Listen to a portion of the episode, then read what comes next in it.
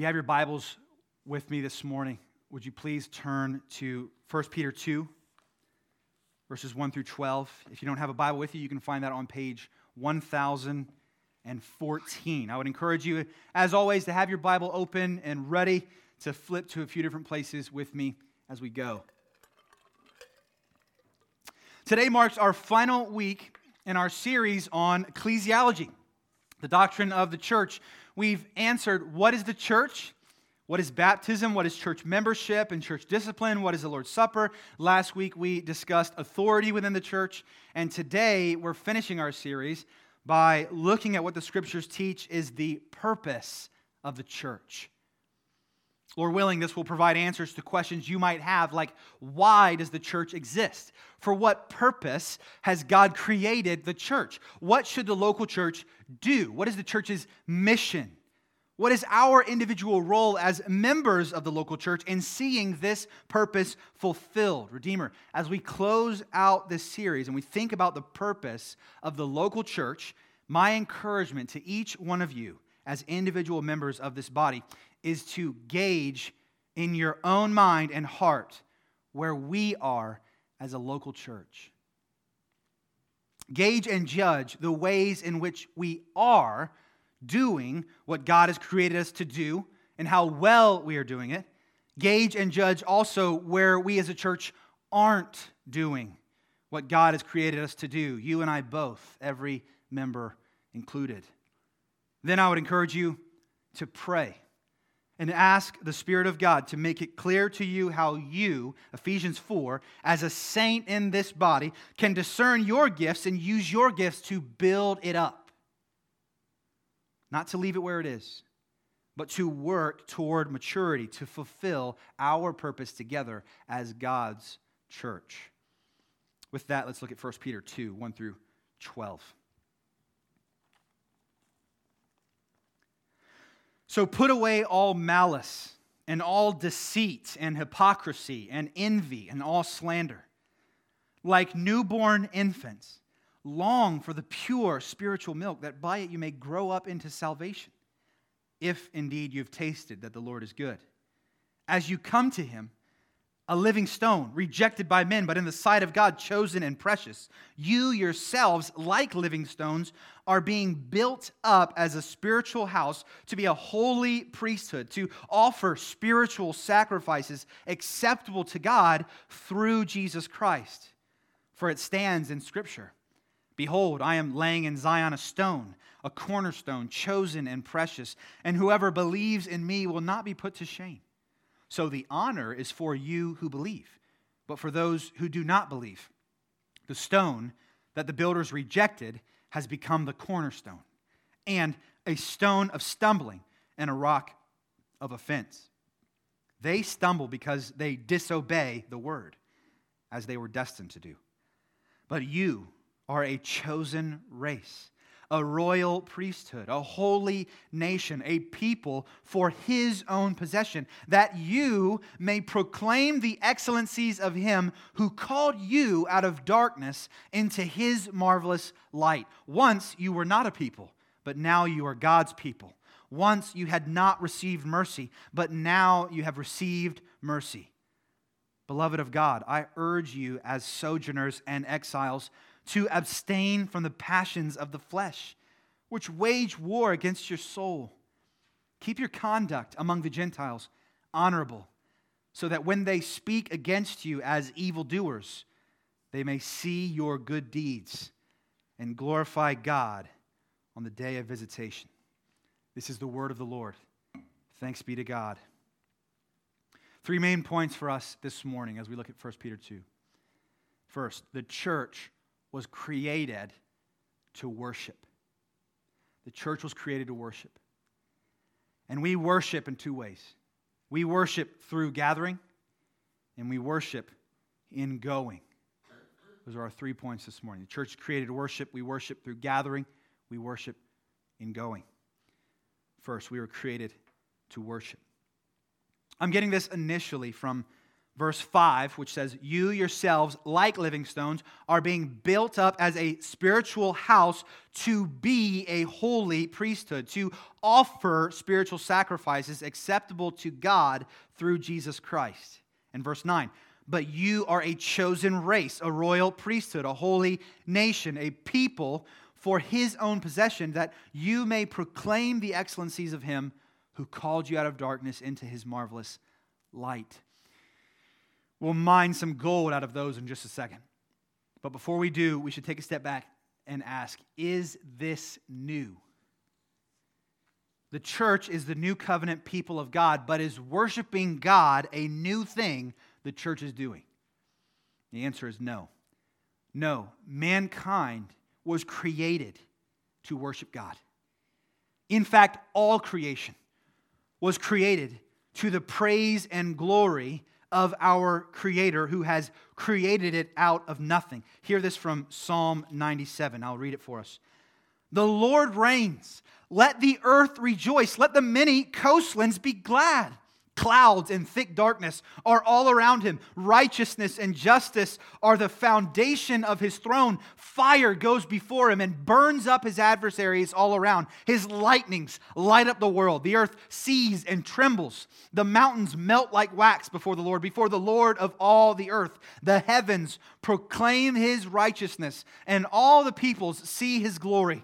All worshippers of images are put to shame who make their boast in worthless idols. Worship him, all you gods. Zion hears and is glad, and the daughters of Judah rejoice because of your judgments, O Lord. For you, O Lord, are most high over all earth. You are exalted far above all gods. O you who love the Lord, hate evil he preserves the lives of his saints. He delivers them from the hand of the wicked. Light is sown for the righteous, and joy for the upright in heart. Rejoice in the Lord, O you righteous, and give thanks to his holy name. All of God's creation bows in worship to the only sovereign. If his holiness demands that his, the heavens that he's created declare the glory of God and the sky above proclaim his handiwork, Psalm 19, how much more was the crown of creation, mankind, designed to worship he who created them in his very own image? Psalm 8. But what happened between God's creation of mankind and what Peter is writing here to the elect exiles in the dispersion, the church, about them being God's people now. Aren't all of mankind God's people? And the answer again is no. And like last week, this takes us back to the beginning of everything Genesis 1 through 3. First, with God's creation of everything that is, and then at the pinnacle of his creation, he creates man in his own image. This is significant.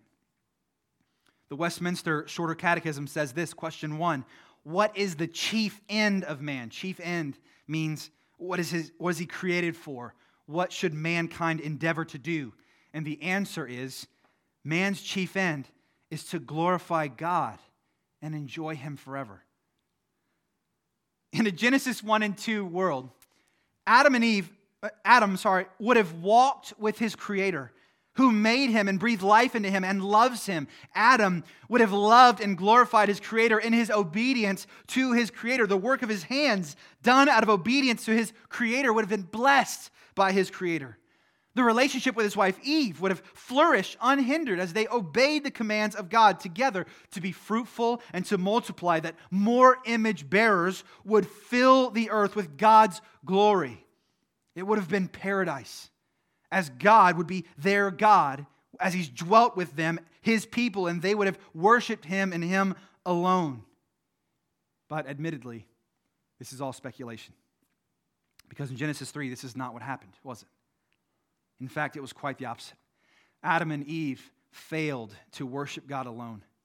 Through the deception of the serpent himself, Eve disobeyed the clear commandment of God to not eat of the tree and gave to Adam, who was with her, and failed to exercise his authority over creation as he was called to, and therefore he too fell into condemnation. Our federal head, Adam, under whom mankind as a whole has been wholly depraved by nature ever since, unable to worship God as we were created to. Because, like I said, all of mankind by nature are children of wrath, not of God. Ephesians 2. Born under the curse of sin and death, and unable to please God in and of ourselves as He commands us to do. Romans 8. Hold your place in 1 Peter. Flip back with me to Romans 1. Romans 1, verses 18 through 23. This is what it says. For the wrath of God is revealed from heaven against all ungodliness and unrighteousness of men who by their righteousness, unrighteousness, suppress the truth. For what can be known about God is plain to them, because God has shown it to them. For his invisible attributes, namely his eternal power and divine nature, have been clearly perceived ever since the creation of the world in the things that have been made so they are without excuse. That is all of mankind. Verse 21 For although they knew God, they did not honor him as God or give thanks to him, but they became futile in their thinking, and their foolish hearts were darkened, claiming to be wise. Wasn't this the lie of the devil in the garden that Eve would be wise like God? Claiming to be wise, they became fools and exchanged the glory of the immortal God for images resembling mortal man and birds and animals and creeping things. Therefore, God gave them up in the lust of their hearts to impurity, to the dishonoring of their bodies among themselves, because they exchanged the truth about God for a lie and worshiped and served the creature rather than the Creator who is blessed forever. Amen. We can read this as the core issue in the human heart. And we can read it back into the situation in the garden. What happened in the garden? Adam and Eve were created to worship God, but they exchanged the truth about God for a lie and worshiped and served the creature rather than the creator. This is called sin. And later in Romans 5, Paul makes it clear that sin and death has reigned on earth ever since the fall of man. But, but this doesn't mean that we are without hope. Because ever since the fall, God has been maintaining a remnant of worshipers. But even they have not been able to do it the way that God has created them to do it. From Noah to Abraham to Isaac to Jacob to Israel. We see God's intention was for Israel to be a holy nation and to be a blessing to all the nations of the earth. Listen to this Exodus 19. This is after God calls Israel out of Egypt.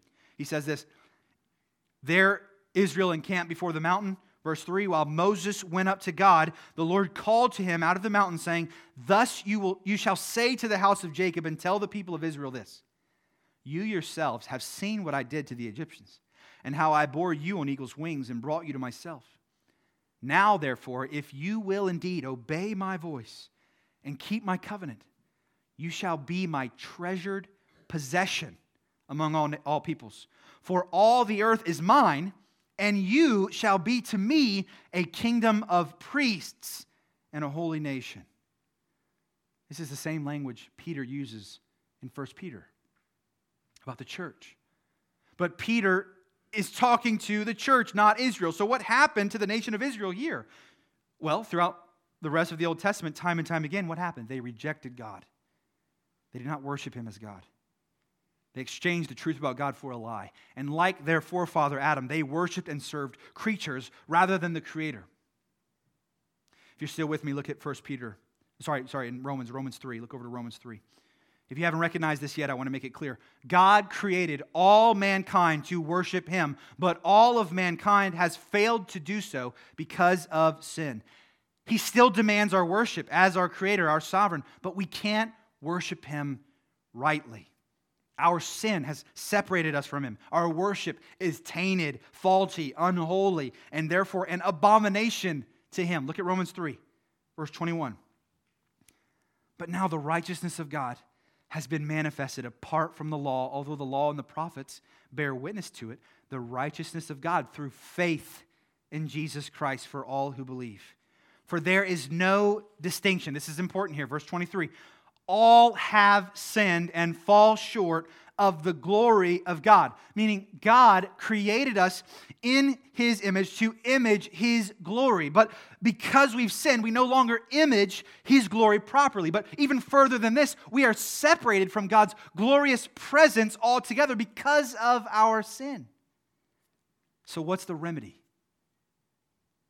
We've all been separated from God, not God's people.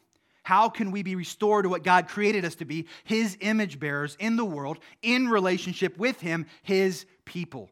Verse 24. And are justified by His grace as a gift through the redemption that is in Christ Jesus, whom God put forward as a propitiation by His blood to be received by faith. You see, church, true worship of God begins when we repent of our sins and put our faith and trust in the gospel of the Lord Jesus Christ. That he died and rose so that we could be forgiven and made new, reconciled to God. The Lord Jesus, the second Adam, is our Redeemer. Romans 3 24 says he brought redemption, but redemption from what? Jesus redeems us from sin, death, and their consequences. By trusting Him, we are reconciled to the triune God whom we were once alienated from. By trusting in Jesus, we receive the Holy Spirit, without which we cannot please God. The author of Hebrews says this in chapter 11, verse 6. And without faith, it is impossible to please Him. For whoever would draw near to God must believe that He exists and that He rewards those who seek Him. Jesus himself speaking to the Samaritan woman. You know the story in John 4. The hour is coming and is now here when the true worshipers will worship the Father in spirit and truth. For the Father is seeking such people to worship him. God is spirit, and those who worship him must worship him in spirit and in truth. We cannot worship God apart from the indwelling of the Holy Spirit. And we don't receive the Holy Spirit apart from faith in the Son of God, Jesus Christ. Are you beginning to see it now? Christ builds his church. Men and women repenting of their sins and trusting in Christ for salvation. He saves them by his grace through faith and indwells them by the Holy Spirit, thus creating a new spiritual people who are able to worship God as we've been created to. Christ Jesus redeems and restores his church to do what God has expected of all mankind, but they've been unable to do because of our sin, to worship him as our triune God, because he alone is worthy. He alone deserves all praise, all honor, all glory, the only sovereign, the King of kings, the Lord of lords, the one who through Christ has subjected all things to himself, who is himself the beginning and end of all that was and is and ever will be. Back to 1 Peter 2, verses 4 and 5. This God, our holy God, has reunited us with himself through our faith in Christ, the living stone. Look at verse 4. As you come to him, a living stone rejected by men, but in the sight of God chosen and precious, you yourselves like living stones. Okay, take a step back. We, being united to Christ by faith, are living stones with him. Him being the cornerstone, as we see in verses 6 through 8. But with him as the cornerstone, we are being built up as living stones. This would mean that we too, like Christ, are chosen by God for himself. Confirmed in verse 9. And we too, church, are precious to our Father. Christ being chosen and precious, in him we too are chosen and precious to our God. We, in verse 5, are being built up as a spiritual house. We learn from 1 Corinthians 3 that we are God's temple and God's Spirit dwells in us. Church, this means that gathered together, the church is identified as God's new temple. What happened to the temple in the Old Testament? What happened in there? Sorry, what happened in the temple in the Old Testament? Worship. Here we learn that he hasn't just created a people for himself for the sake of creating them. He's created us, church, with a purpose, and that purpose is worship. He continues at the end of verse 5 to be a holy priesthood, to offer spiritual sacrifices acceptable to God through Jesus Christ. So not only are we the temple of the living God, but Peter has now said that we are also to be ministers within that temple, a holy priesthood. That's corporate language. Christ is the great high priest of his church, and we together are a kingdom of priests, a holy priesthood. And what did the priesthood do? Worship. Worship in the temple of God by offering sacrifices to God and interceding on behalf of the people. And to be clear, I don't want to diminish the fact that every one of us, as believers in the Lord Jesus Christ, have direct access through our high priest to God.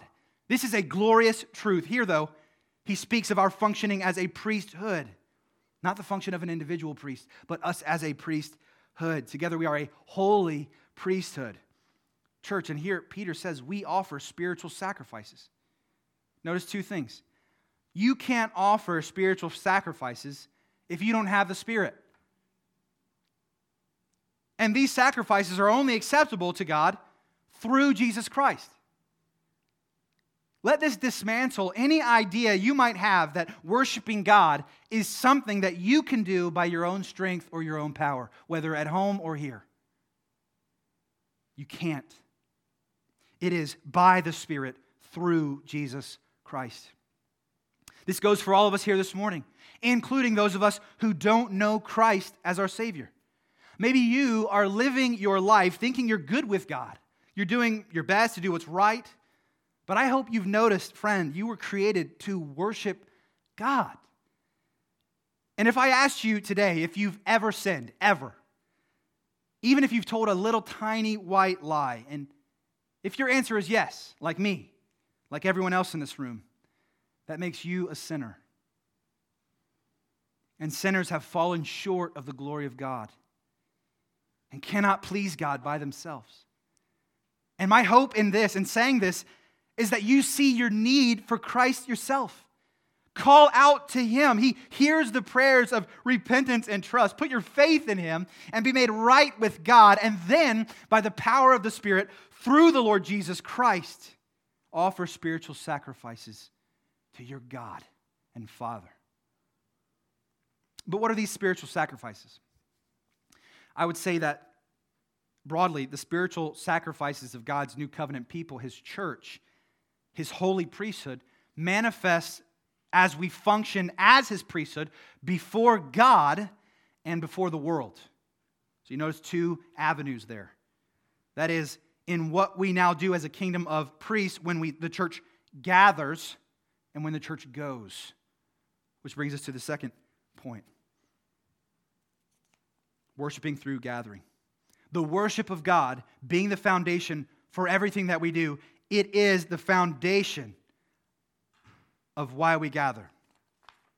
Again, true worship of God begins when we repent of our sins and put our faith and trust in Christ. And throughout this series, Lord willing, it's been clear what happens next. Matthew 28, the new disciple is baptized and is welcomed in. He gathers with a group of disciples who've covenanted together as a local church. They appoint for themselves elders to rule over them by teaching them God's word and shepherding them in the truth. And they all together worship God through obedience to God's word.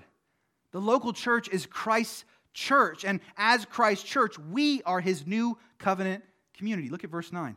We are a chosen race, a royal priesthood, a holy nation, a people for his own possession, that we may proclaim the excellencies of him who called us out of darkness into his marvelous light. Verse 10 Once we were not a people, but now we are God's people.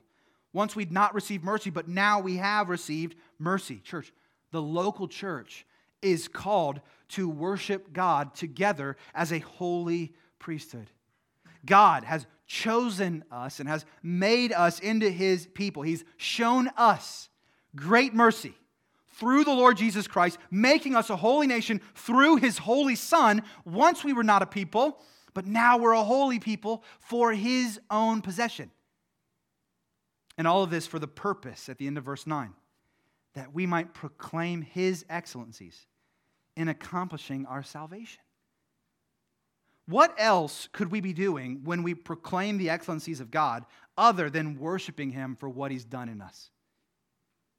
And this is what he's done in each of us individually and all of us corporately together. And he has now commanded that we gather together in obedience to God's word, Hebrews 13, and worship him together as a holy priesthood. Back to verse 5. We offer spiritual sacrifices to God through Christ. But what is this? Okay, there's a few places We can go in the New Testament to find out. The first was verse 9. Offering a spiritual sacrifice includes proclaiming God's excellencies. But is that it? I don't think so. And I have these on the screen. Hebrews 13, 15 through 16 says this Through Jesus, then, let us continually offer up a sacrifice of praise to God. That is, the fruit of lips that acknowledge his name. Do not neglect to do good and to share what you have, for such sacrifices are pleasing to God. Here we have praising God as a sacrifice. Doing good and sharing what we have are also sacrifices pleasing to God. These would otherwise be displeasing apart from the Spirit at work within us because these are spiritual sacrifices. What does doing good and sharing include, though? This brings us to something Paul says in Colossians 3, verses 16 through 17. Let the word of Christ dwell in you richly, teaching and admonishing one another in all wisdom, singing psalms and hymns and spiritual songs with thankfulness in your hearts to God. And whatever you do, in word or deed, do everything in the name of the Lord Jesus, giving thanks to God the Father through him. The element of doing is broadened here to whatever we do. Whatever we do, that includes words you speak or deeds you perform. All of these things are to be done in the name of the Lord Jesus. So, spiritual sacrifices can include proclaiming the excellencies of God, praising God, acknowledging God with our lips, doing good, sharing all things, dwelling on the word, teaching and admonishing each other, singing, being thankful. And a few verses later, Paul again says this in verse 23 Whatever you do, work heartily, as for the Lord and not for men, knowing that from the Lord you will receive the inheritance as your reward. You are serving the Lord Christ. So, if our question was that the church is called to offer spiritual sacrifices, so what are those spiritual sacrifices? From these verses, we see that the disciple of Christ serves Christ in whatever they do. Paul says that means that we are to do all things to the glory of God. We're to do them all in worship of God. But that's not it. Going even a step further in answering that question, Paul says this in Romans 12. I appeal to you, therefore, brothers, by the mercies of God, to present your bodies as a living sacrifice, holy and acceptable to God, which is your spiritual worship our spiritual worship, our spiritual sacrifices, not only include whatever we do, but they also include our entire bodies. We give them up in worship to our God. Paul in Galatians 2 says this For through the law, I died to the law so that I might live to God. I have been crucified with Christ. It's no longer I who live, but Christ who lives in me all that we are and everything that we do is to be for the glory of God because of Christ in us and out of service to Him. And interestingly enough, getting back to 1 Peter, this is what Peter talks about in the first chapter before he mentions that we're a holy priesthood. Look at 1 Peter 1, verse 13.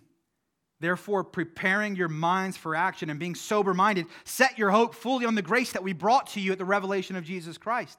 As obedient children, do not be conformed to the passions of your former ignorance, but as he who called you is holy, you also be holy in all your conduct, since it is written, You shall be holy, for I am holy.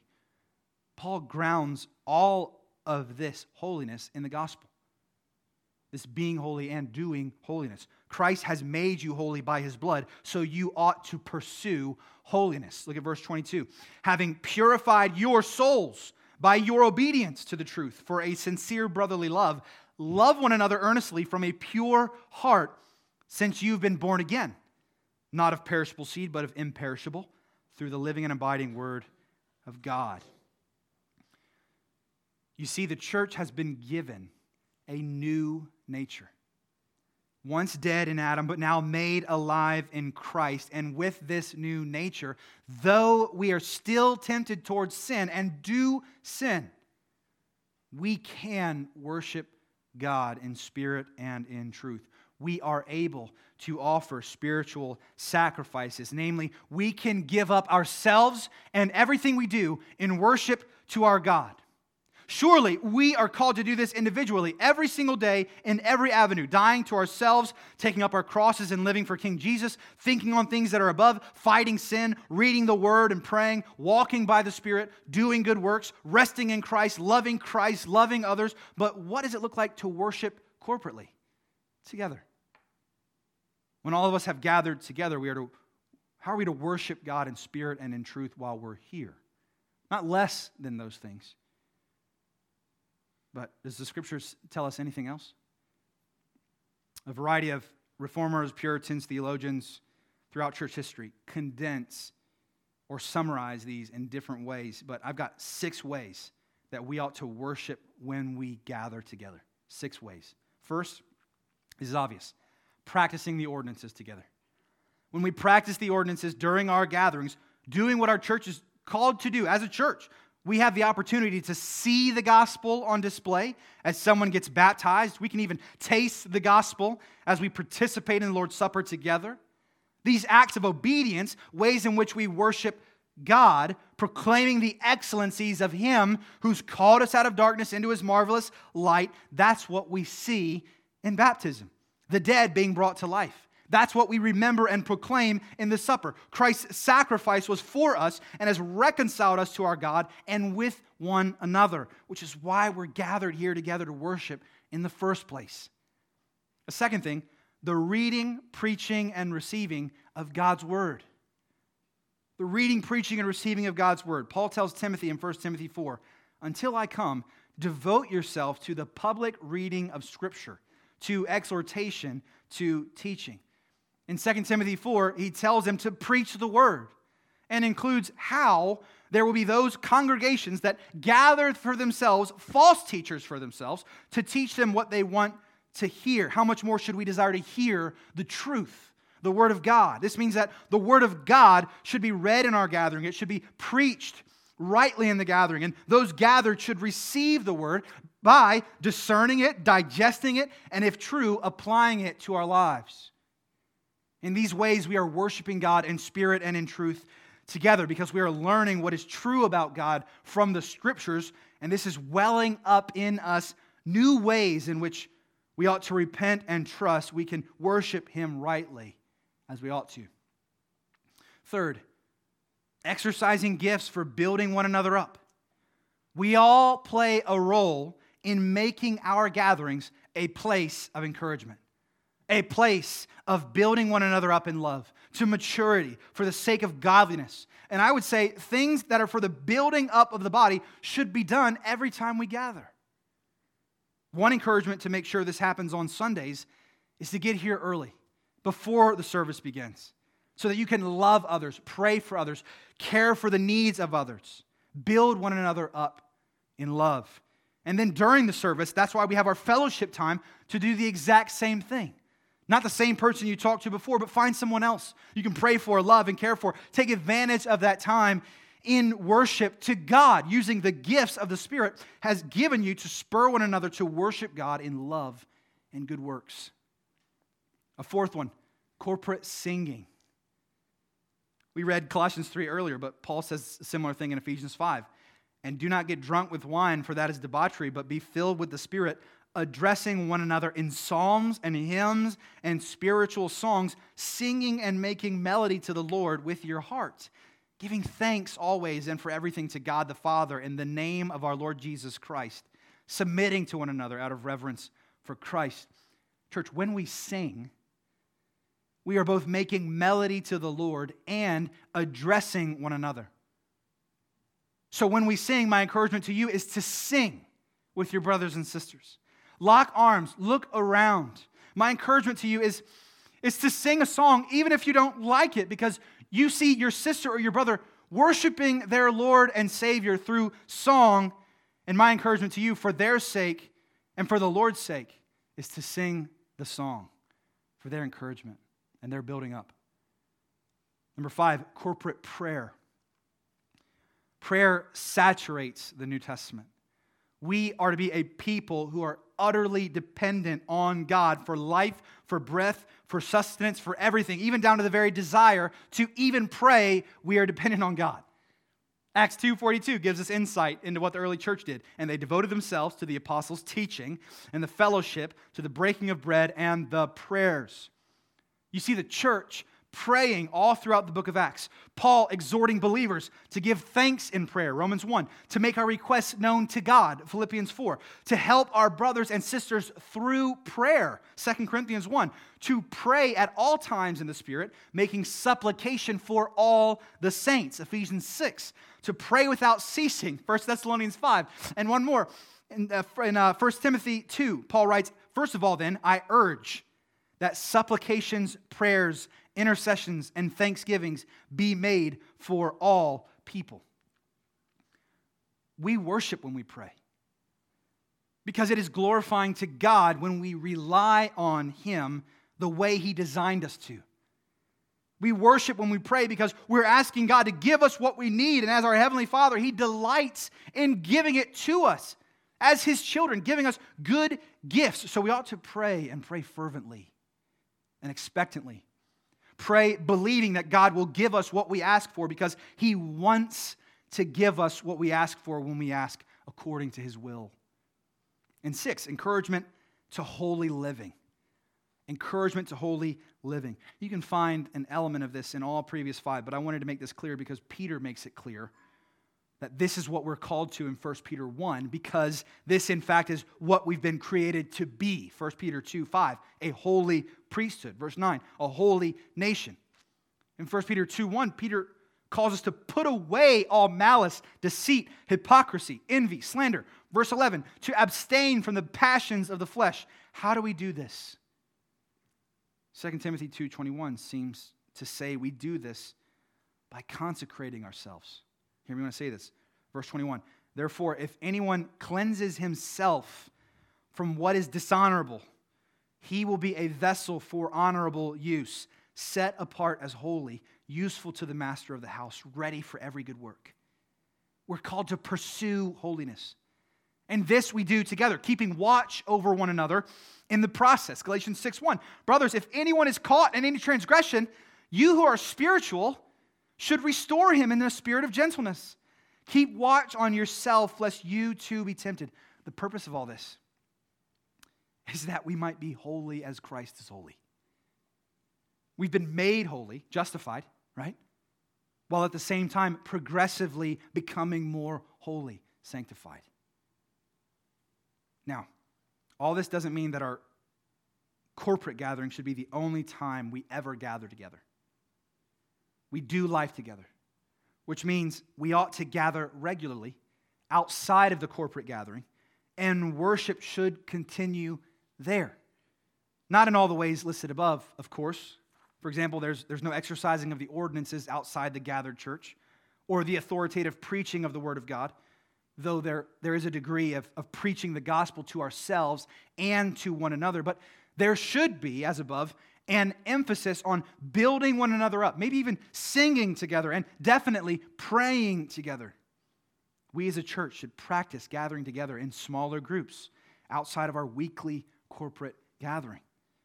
Some of the ways in which we can do that are one to one discipleship groups, having dinners with other families, calling a brother or sister, asking if they want to meet weekly, and going through a book of the Bible, praying with someone holding another person accountable for holy living, obedience to Christ, the worship of God, we do this together. We also do this more formally in community groups. If you haven't frequented a community group, you know the ble- or sorry, if you have frequented a community group, you know the blessing that it is to study God's word together, to pray for one another, even sing together. And I would encourage you, if you haven't, get involved in a community group. This is not only for your spiritual good, but the spiritual good of the rest of this body that you've been given gifts to build up as well. You are just as important to us as we are to you. We lack when you aren't there. These are places we can care for one another's needs more directly, praying for one another, exhorting, encouraging, correcting, admonishing, all the things we're called to do with one another. Now, worshiping God is the foundation on which we gather as a church. At the same time, worshiping God fuels our gathering, right? It sustains our gathering. It's the very purpose of our gathering. But worshiping God doesn't start when you come in through that door and stop when you leave it. The worship of God compels us, his church, to go. To go. That's our last point worshiping by going. Look back at 1 Peter 2, verses 11 through 12. Let's walk through this for just a second. Excuse me. Verse 11 Beloved, I urge you as sojourners and exiles. Pause. In Hebrews 11, this same language is attributed to the people of God dating all the way back to our patriarch Abraham. This world is not our home. We look forward to a new heavens and a new earth. Our hope is not here, our hope is there with our Lord. But we still wage war with our flesh, the world, and the devil as we approach that day. Christians are susceptible to temptation like everyone else. But what does Peter tell us to do? Verse 11 to abstain from the passions of the flesh, which wage war against your soul. I hope you can see it, church. Fighting sin is not an easy battle, is it? It is only by the power of the Holy Spirit that we can have victory over sin in the pursuit of holiness. So we should fight to put off what is evil and put on what is good. And notice when we do what happens. Verse 12. Keep your conduct among the Gentiles honorable, so that when they speak against you as evildoers, they may see your good deeds and glorify God on the day of visitation. Notice Peter assumes we are still among the Gentiles. You've probably heard it said before the church is to be in the world, but not of the world. Have you ever heard this? It's the idea. When we are, we are in the world, serving the Lord Christ, abstaining from evil as we live among non Christians. But maybe you haven't heard it as one theologian puts it, and this is what he says the church is for the world, but against the world. What does this mean? We get the holy living and abstaining from wickedness bit, right? Being in the world but not of the world. But what about this? Being for the world but against the world. This means that the church, as God's new covenant community, those called out of darkness into his marvelous light, are for the world's good in two senses. One, in one sense, the church is for the world's good or good in the world. The Lord Jesus has restored us to do what He's created us to do, including fulfilling our cultural mandate by God. Genesis 1 28, to be fruitful and multiply. You can think of procreation, and to subdue the earth and have dominion. Here we can think of vocation, our jobs, what we do.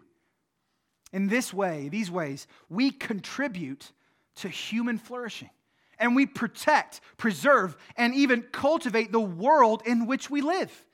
Ways we can do these things as a church could include community service, whether it be for the good of our neighbor whom Christ has commanded us to love, or the good of our environment, of which, according to Genesis 1, we are responsible to maintain for our good. It could, it could also include mercy ministry to the poor, the sick, the needy, Matthew 6 and Luke 6. Not just praying for the needs but actually providing for the needs when we can, James 2. Praying for the sick, the hurting, the broken, Matthew 25. By giving financial support to individuals or services that help those in need, Luke 12. The church has been and should be the forerunner in all these areas. We are for the world because our Lord, the Creator, is for the world. In another sense, a second sense, in fact, the ultimate sense is that we are for the world is because we want the world to see the light of Christ. Christ has shown into our hearts. He's given us life, and with that life, Christ has given us his great commission in Matthew 28 to take that light to the world. In Matthew 5, Jesus says, We are the salt of the earth. We are the light of the world, that our light might shine before others, so that they may see your good works, our good works, and give glory to your Father who is in heaven. Sounds familiar, doesn't it? Look at verse 12. Peter, that they may see your good deeds and glorify God on the day of visitation. Do you know what this means? Connecting it back to the purpose of the church in verse 9 to proclaim the excellencies of Him who called you out of darkness into His marvelous light. This means our purpose, the purpose of the church, isn't to just do good works for goodness sake, but to do good while proclaiming the message of why we do what we do. Because Christ has called us into his marvelous light. He died for us and rose that we might live through him and live righteously through him. His spirit lives in us and empowers us to do this kind of good in the world. And through doing this good, the world sees him. We worship in our going. And in our going, we are working for the world, to make disciples of all nations, more true worshipers who can worship God in spirit and in truth with us. us. This is our desire. This is our pursuit. Our aim in all of the good that we do in the community, on mission for the world, the friends that we make in our communities, the relationships that we build, is so that we can proclaim the excellencies of Christ, so that others whom God has chosen will come to faith in Him. And they too can worship God with us. We, church, need to be in the world, not secluding ourselves, not cutting off non Christian relationships, but in the world, in their lives, knowing, loving, caring for the non Christians we know, though we ourselves are not of the world. Let me ask you this how many non Christian friends do you have right now? Is that good or bad? We, church, should be for the world, doing practical, social, economic, environmental good for the world, that the world will see our good works.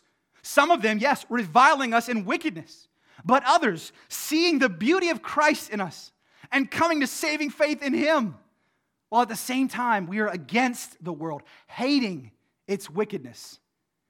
Specifically in our context, in our country, ranging from the destruction of the environment, yes, to the large spectrum of social injustices, all the way from the murder of children in their mother's wombs to all forms of hate crimes committed in various ways, various places, whether it be in the street, in the shop, or on the screen.